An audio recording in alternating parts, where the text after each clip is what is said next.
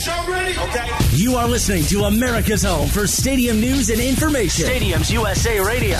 Once again, with your ticket to the action, here's Bill Hazen.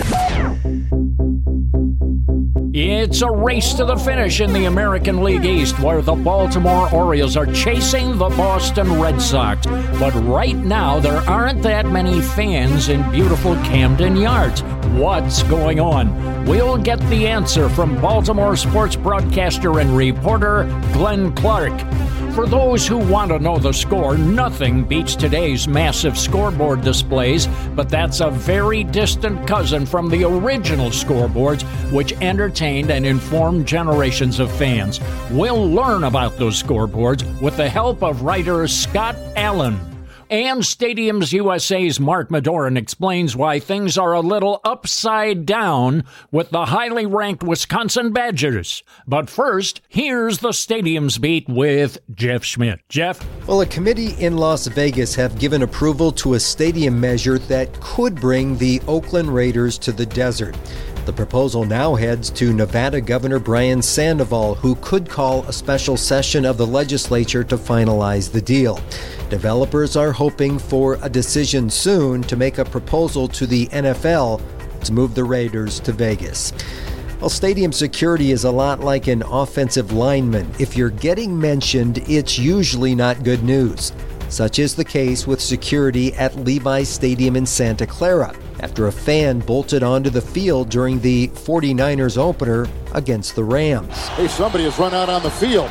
Some goofball in a hat and a red shirt. Now he takes off the shirt. He's running down the middle by the fifty. He's at the thirty. He's bare-chested and, oh, they got him. Here comes They're coming the from the left. Oh, and they tackle him at the forty-yard line. Westwood One's Kevin Harlan with the call. sixteen-year-old William Navarette says he snuck into a section near field level and, responding to a dare from friends, bolted onto the field. 49ers are reassessing their on-field security measures. Mercedes-Benz Stadium, the soon-to-be new home of the Atlanta Falcons, will host a big college football game next season. It was just announced Alabama and Florida State will square off in the September second game in twenty seventeen. This marks the fifth consecutive year Alabama has opened their season at a neutral venue site. Well, rest in peace, Los Angeles Sports Arena, the former home of the Lakers, Clippers, U S C, and U C L A basketball, is nothing more than a pile of rubble. Crews are making progress on demolition at the site. Next to the L A Memorial Coliseum, a new soccer stadium will occupy the arena site. And who says Dodgers outfielder Yasiel Puig doesn't have a heart? Before leaving New York this week, Puig met with a fan to offer an apology. After he caught the final out of the Dodgers win over the Yankees, he tossed the ball into the stands. twenty-five-year-old Alyssa Gerharder stood tall, arms extended, ready to catch Puig's toss, but she missed the ball. Ended up hitting her smack dab on the mouth, knocking out her front teeth. She received medical attention at Yankee Stadium before heading to the hospital. Puig eventually met Gerharder and took some pictures. Gerharder says the act only solidifies her allegiance to the first-place Dodgers. Bill, that is the very latest. Thanks, Jeff. If you check the standings of Major League Baseball, you are going to find that the closest race in the majors right now is in Baltimore, with the Orioles chasing the Boston Red Sox. We're going to head to Baltimore, talk about it, talk about fan support. And to join us is Glenn Clark, who has his own radio program on his own side. We'll tell you about that as we go along. Glenn Clark Radio. dot com. Glenn, I think things are pretty exciting right now. The Orioles giving it a good run. How is Camden Yards looking, and what type of baseball support are they getting? Bill, uh, first of all, really appreciate you having me on. The baseball's good. The Orioles are competitive.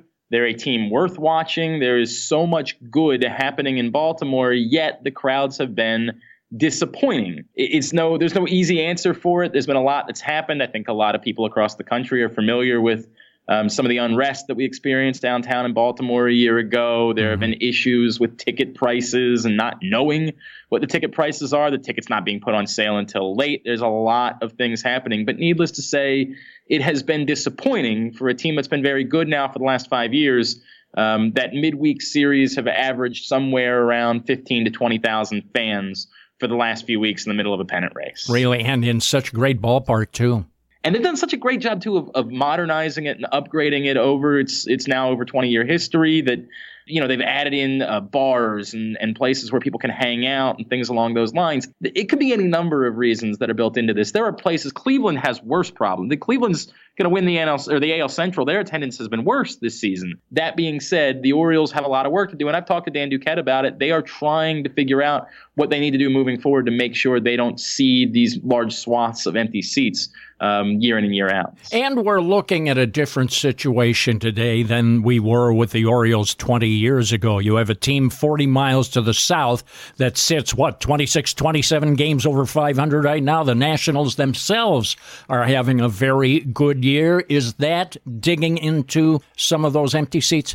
You know, there's no question about that. Now, look, the, the fans will be there in the postseason. It's not as if there isn't a market here, and it's not as if Baltimore individually cannot support a baseball team or anything along those lines. But there's no doubt, yes, they were. It was easier to draw massive crowds every night when you were the only game in town, and when uh, D C was primarily Orioles territory. That has had a significant impact, and as you referenced, the fact that the Nationals are very good. There's still a lot of Orioles fans in D C grow up rooting for a team, even when you have a new team come along.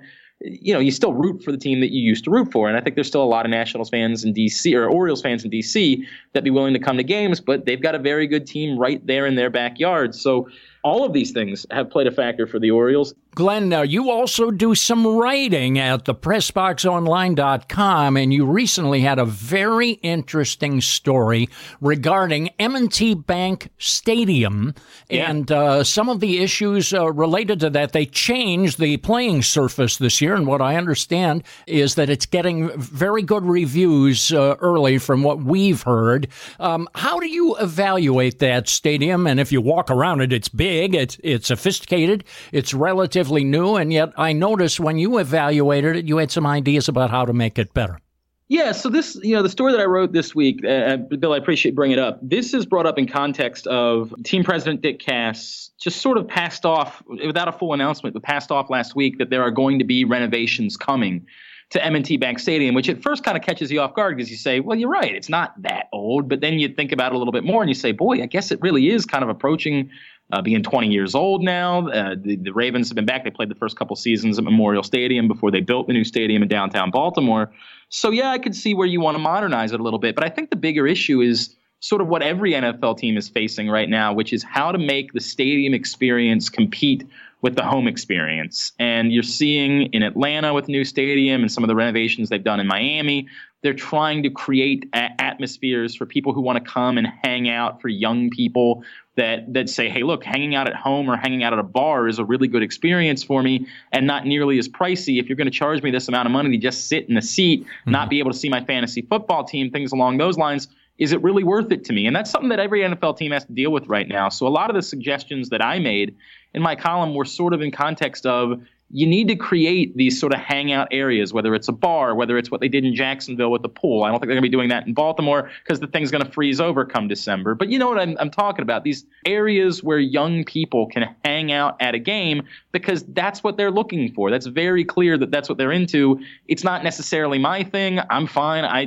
give me good cell phone service so I can check my fantasy team if I'm sitting in the stands for whatever reason that week. I think it's something that, that not just in Baltimore, but they're going to have to deal with everywhere. And those are the suggestions that I made. I'm fascinated. I've been trying to get some information from the team. They're being very tight-lipped about what it is they're going to be doing with the stadium. But, um, you know, about twenty years into their history, they've decided they need to continue modernizing it. You mentioned the grass field that looks beautiful.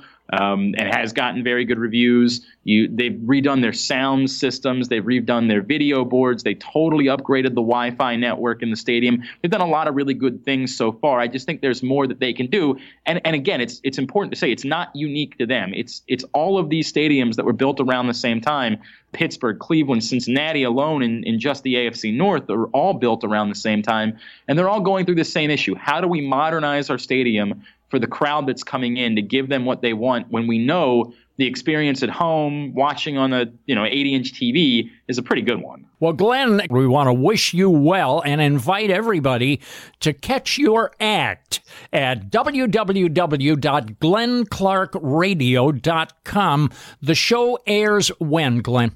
Monday through Friday, ten a.m. to noon Eastern. And, and Bill, I really appreciate that. It's been a, a great joy to chat with you today. Glenn Clark, our guest. Stay tuned. More coming your way as we return on S B Nation Radio.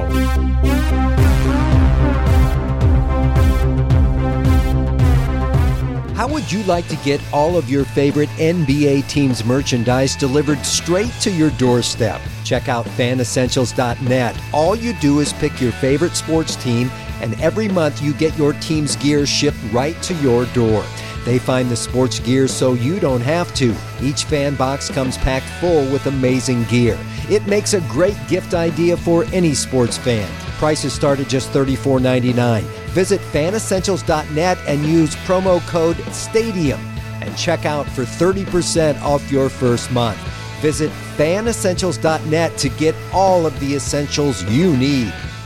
We have a topic for you now that is a lot of fun. Scoreboards. And brother, I have looked at them from the time I was a child. We've seen them evolve. It's a great story, and it's told by Washington Post sports writer Scott Allen. He did a great story about this. Actually, it's a while back that he did it, but it still continues to pop up on a regular basis at the website Mental Floss. And so uh, we wanted to do a little flossing and thought we'd catch up with Scott on this. Scott, welcome aboard. What a great story. I'll bet you you had a lot of fun with this, going back, researching the history of scoreboards, and it is a fascinating history. Why don't we start with that? Yeah, th- thanks a lot for having me, Bill. It, you know, it's I wrote it a few years ago and went back to kind of jog my memory about it, but it's certainly one of the more fun pieces that I wrote. I mean, I've been looking at scoreboards like your listeners for my entire life as well. Love going to the ballpark.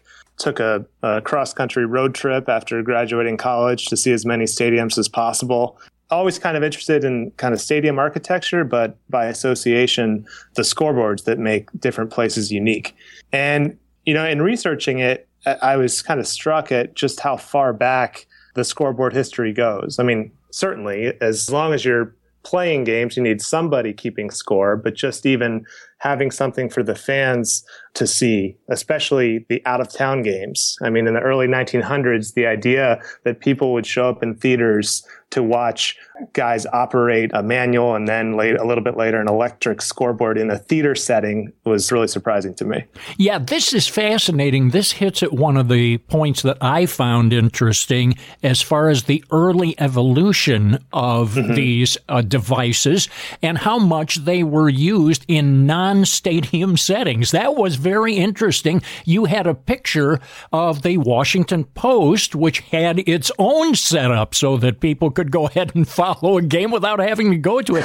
I, I liken it a lot to the elections where people would go downtown many years ago to watch it as they printed it out on signs. You know, they'd go to sure. a newspaper or whatever. I guess the scoreboard played that same type of role in sports, did it not? Yeah, it did. And I can assure you that that scoreboard is no longer outside the Post building, unfortunately. um, but but at least for those, those were specifically for very big games. I think for the World Series in baseball, they would do that. So special occasions, not the not all one hundred sixty-two regular season games. But uh, there was an article in the New York Times, in I think from nineteen oh one, some of the bigger college football games between the Ivy League schools, the Knickerbocker Athletic Club put out an advertisement to, hey, come on down and and we'll have somebody here getting scores and updates uh, via telegraph and, and updating just quarter by quarter.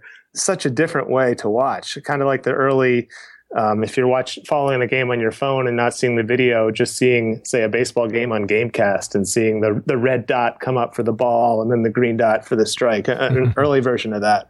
If you go back and you look at the evolution of media radio was resisted initially by many Major League Baseball teams because they thought it would affect attendance. Television, mm-hmm. very much the same way, and on and on and on. It never occurred to me that the scoreboard itself, if you go way back, the scoreboard played that kind of role. Did it not? Was it not a potential force for people to actually technically stay away from the ballpark?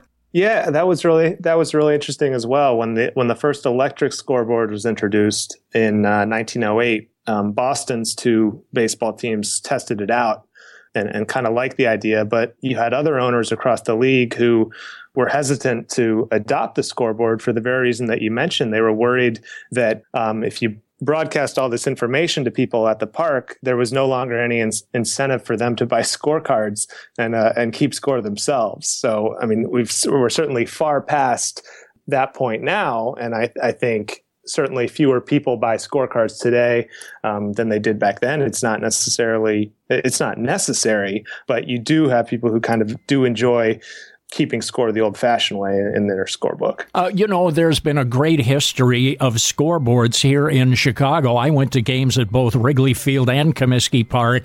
Take us through sure. a little bit about those scoreboards. And, of course, the Wrigley Field scoreboard is still in use today. Yeah, I actually got a chance to see Wrigley Field um, for the first time last summer, but I saw it just with that giant, iconic green scoreboard in center field. And, you know, in the research, I found it was it was actually constructed by Bill Veeck, who we normally associate with the White Sox, but that went up in uh, in nineteen thirty-seven, built in nineteen thirty-seven. And yeah, certainly the the Comiskey Park original scoreboard with the exploding fireworks and kind of the, the spinning candy. Uh, a funny anecdote about that, the White Sox manager saw that when it was first introduced, Jimmy Dykes, and he said, you know, what is baseball coming to? I got a quote here. He said, all I know was that if I was a pitcher whose home run ball had started that fourth of July celebration, I'd fire my next pitch at the head of the next hitter. So he was he was not too keen on the, the scoreboardization of, of baseball and the fourth of July celebration, as he put it. Well, there was quite a reaction to that, too. I think people around the Chicago area remember, if they're old enough, the first time the New York Yankees came to town after the so-called exploding scoreboard, which is what you're referring to, after that was built and it was put in place, and one of the Yankees hit a home run, and they had all been given, the Yankee players had all been given sparklers, and they lit them up, and they stepped up on the dugout steps and they raised their sparklers. It was uh, it was a lot of fun. Uh, of course, there's a great evolution in terms of how these scoreboards work. Uh, we've seen an electronic evolution at one level, and then we've seen that go on to a digital revolution, and that's, of course, a totally different level, and it brings in video and a number of things. The Dodgers, really, on the video side, I think the Dodgers were among the first with that huge television setup that they had at Dodger Stadium. Yeah, I think that's right. The Diamond Vision, as they called it, um, in, in nineteen eighty, um, introduced that at the nineteen eighty All-Star Game, actually, and that was a that was a big deal when it happened, and it, and it represented a departure from what was considered a, a big deal in nineteen fifty-nine when Yankee Stadium became the first stadium to have the capability on the scoreboard to display kind of rotating messages uh, with a bunch of thousands of bulbs um, creating these different messages. So, mm-hmm. and then since then, you come all the way up to two thousand nine with what's now called A T and T Stadium in, in Dallas, obviously moving to football, but a just enormous H D screen makes the Diamond Vision at the original Dodger Stadium seem antiquated. What direction is this all headed? As you researched this and looked at it, you saw the evolution. You've been able to look from the beginning uh, forward. Did you get any sense of future evolution of the scoreboard?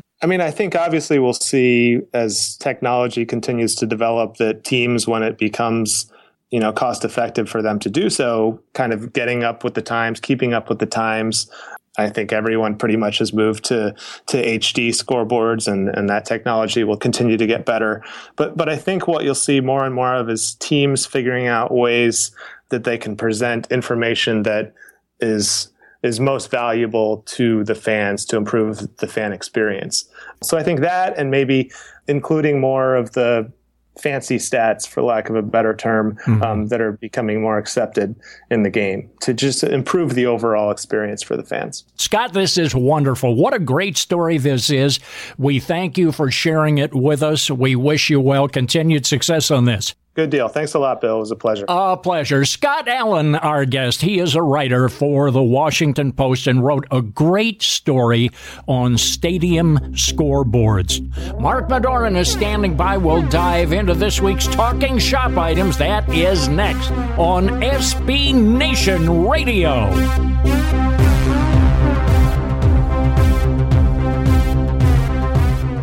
How would you like to get all of your favorite N B A teams' merchandise delivered straight to your doorstep? Check out fan essentials dot net. All you do is pick your favorite sports team, and every month you get your team's gear shipped right to your door. They find the sports gear so you don't have to. Each fan box comes packed full with amazing gear. It makes a great gift idea for any sports fan. Prices start at just thirty-four ninety-nine. Visit fan essentials dot net and use promo code STADIUM and check out for thirty percent off your first month.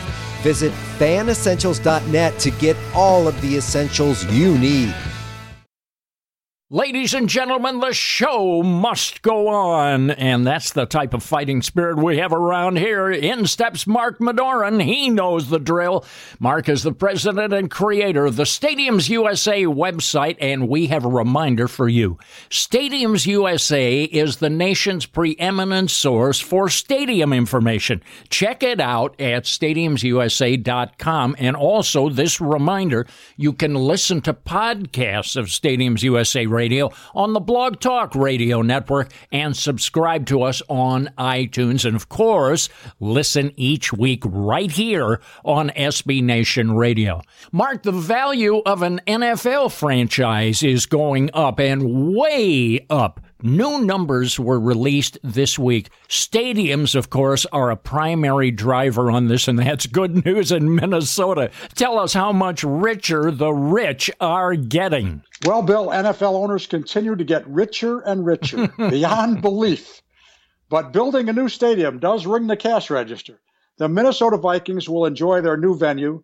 Uh, it looks terrific, but owners will enjoy the financial benefits. Forbes valued the Vikings at one point one five billion dollars in twenty fourteen. That value has now jumped to two point two billion dollars. Hmm. The Rams moved from Saint Louis to L A, resulted in an increase of value from four hundred million dollars to two point nine billion dollars. Wow. And this is two years before their stadium is finished. It's amazing the amount of money that is added to the value of these franchises by putting together a new stadium. Ask Jerry Jones. They put together A T and T, and now the Cowboys are worth well over four billion dollars. It is costly to go to N F L games. We all know that. But Money Magazine has some ideas, some strategies on the ways that fans can save some money going to those games this year. Some good ideas here, Mark. Why don't you break it out for us? Well, it certainly isn't getting any less expensive to see an N F L game. The average cost around the league for two people well exceeds two hundred dollars. But there are some ways to save if your budget won't stretch quite that far. Number one, buying on the secondary market, time is on your side. Tickets generally get cheaper as the game time approaches. Uh, tickets that are bought two to three days ahead of the game are about thirty percent cheaper than tickets that were bought two to three weeks ahead of the game. So you can keep that in mind when you're going to look for seats. The next thing is less popular teams. If you wanted to see your favorite N F L team, try and pick a game that's uh, generally against a less popular team. For example, Rams, Jaguars, they've had some rough years in a row. Mm-hmm. They're not drawing well. On the road, those will be less expensive tickets to get. Uh, road games. If you like your favorite team, check out their road schedule and see if there's a possibility that you can catch them on the road and save some money. Now, you do have some costs to travel, but still, sometimes the cost of the tickets are much less, and so it saves the uh, travel expense. You might also look at night games. Night games tend to be less expensive than day games. So that Monday night game that your team is playing might be a good way to get in the stadium and spend a little less money. And lastly, as the season extends into December, look at tickets in cold weather venues because they tend to drop dramatically, particularly if it's an open stadium. For example, look at Cleveland. Look at Chicago. Those tickets get pretty cheap in December when the wind chills get around uh, fifteen below. Bear weather. You remember that? Oh, jeez. Yeah. That means you can freeze your nose off by halftime. What were they thinking? Well, that's a topic for another show.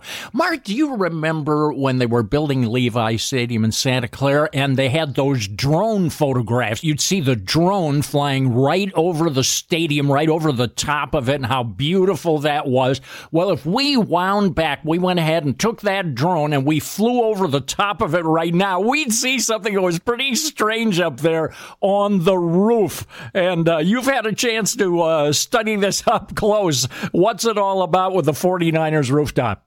Remember a couple of years ago, we were talking about Levi's Stadium when it opened and how they had problems with the playing surface and they had to replace the surface a couple of times. Mm-hmm. They were having problems growing grass, but their growing season has been well extended.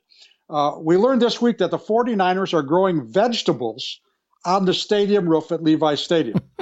The four thousand square foot organic vegetable farm and herb garden is the very first uh, venture of this type on a rooftop in the N F L. Uh, the farm will produce about forty different crops used in dishes around the stadium, uh, like uh, club space and suites, uh, and also during games and other events. Some of the food will also be given to nonprofits and food shelters. The types of crops that are being produced are tomatoes, squash, and eggplant. They're also producing some herb, too. And since it's San Francisco, I didn't want to go into what that herb might be. Uh, but they tell us there's about one hundred fifty pounds per week produced. Wow. And since it's California, of course, nothing will surprise us. Oh, I, absolutely. Wow. That's really something. Mark, your alma mater, the University of Wisconsin, is off to a good start. I was looking around here for a copy of On Wisconsin here. I couldn't find one. I could sing it for you, but I think we'd lose we'd lose some listeners at that point. Yes, whatever we have left, we would lose it. I'll tell you. The Badgers are currently ranked in the top ten, uh, and of course they play at home at Camp Randall Stadium, but there's something very strange about the end zone there, although I must admit I didn't see it. If you look very closely, something is not right. What's wrong in that end zone, Mark? Well, the field crew at Camp Randall made a minor mistake in setting up the lettering in the south end zone. The final N in Wisconsin is upside down. The letters are supposed to match. The previous N has a little um, highlight on it mm-hmm. with that type of text that should be in the upper left-hand corner, and the ends don't tend to match. It's in the lower right-hand corner on the other end. So something went awry. Um, the assistant A D, Justin Doherty, said that the letters were installed actually by Field Turf, the company that produced the surface at Camp Randall. And they're working with the Field Turf people to try and get that fixed as soon as possible. But if they continue to win and stay in the top ten, I say the letters look just fine to me. Yeah, that's what I'm thinking. I'm thinking Paul Christ uh, goes ahead and, hey, wait, wait a minute. Uh, maybe we're on a win streak right now. I don't know if we want to flip those we're, letters. We're not around. Changing our socks. We're not changing the letters. That's exactly right. All right, Mark, time to take a look back at significant stadium and ballpark events. What do you have for us this week?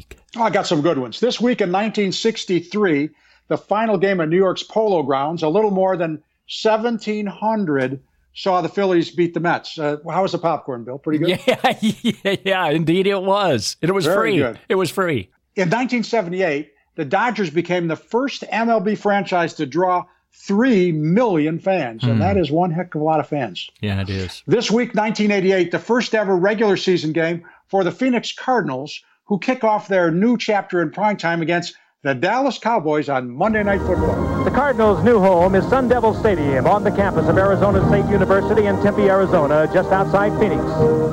seventy thousand plus are here tonight for this Arizona first. Of course, that was the familiar voice of former A B C Monday Night Football play-by-play man Frank Gifford. And this week in nineteen ninety-one, a fifty-five ton concrete beam falls at Montreal's Olympic Stadium. No one was injured, but the incident forces the Expos to play their final thirteen home games in their opponents' ballparks. Hmm. And that's just a few dates in stadium history. And Bill, from our Stadiums U S A quiz this week, located at stadiums u s a dot com, here's a quiz question for you. All right. Which M L B ballpark boasts the furthest distance from home plate to straightaway center field. And I'll give you the four options. Wrigley Field, Chicago. Nope. Minute Maid Park in Houston. Okay. A T and T Park in San Francisco. Or Great American Ballpark in Cincinnati. All right. I'm taking a guess that it's B, Minute Maid Park in Houston, because they had that Tal Smith uh, hill there in center field, and I'm guessing that extended it back. Let's see if I'm right. It certainly did. You are correct. Oh. That uh, distance is uh, four hundred thirty-six feet, which wow. is a pretty good blast for a center field yeah. shot. You'd have to hit it like Madorin to get that one out. You would have to muscle up on it, that's for sure. All right, Mark. Well, as always, good to visit. We'll see you next week. Thank you, Bill. That's our program for this week. Join us again next week for Stadiums U S A on Blog Talk Radio.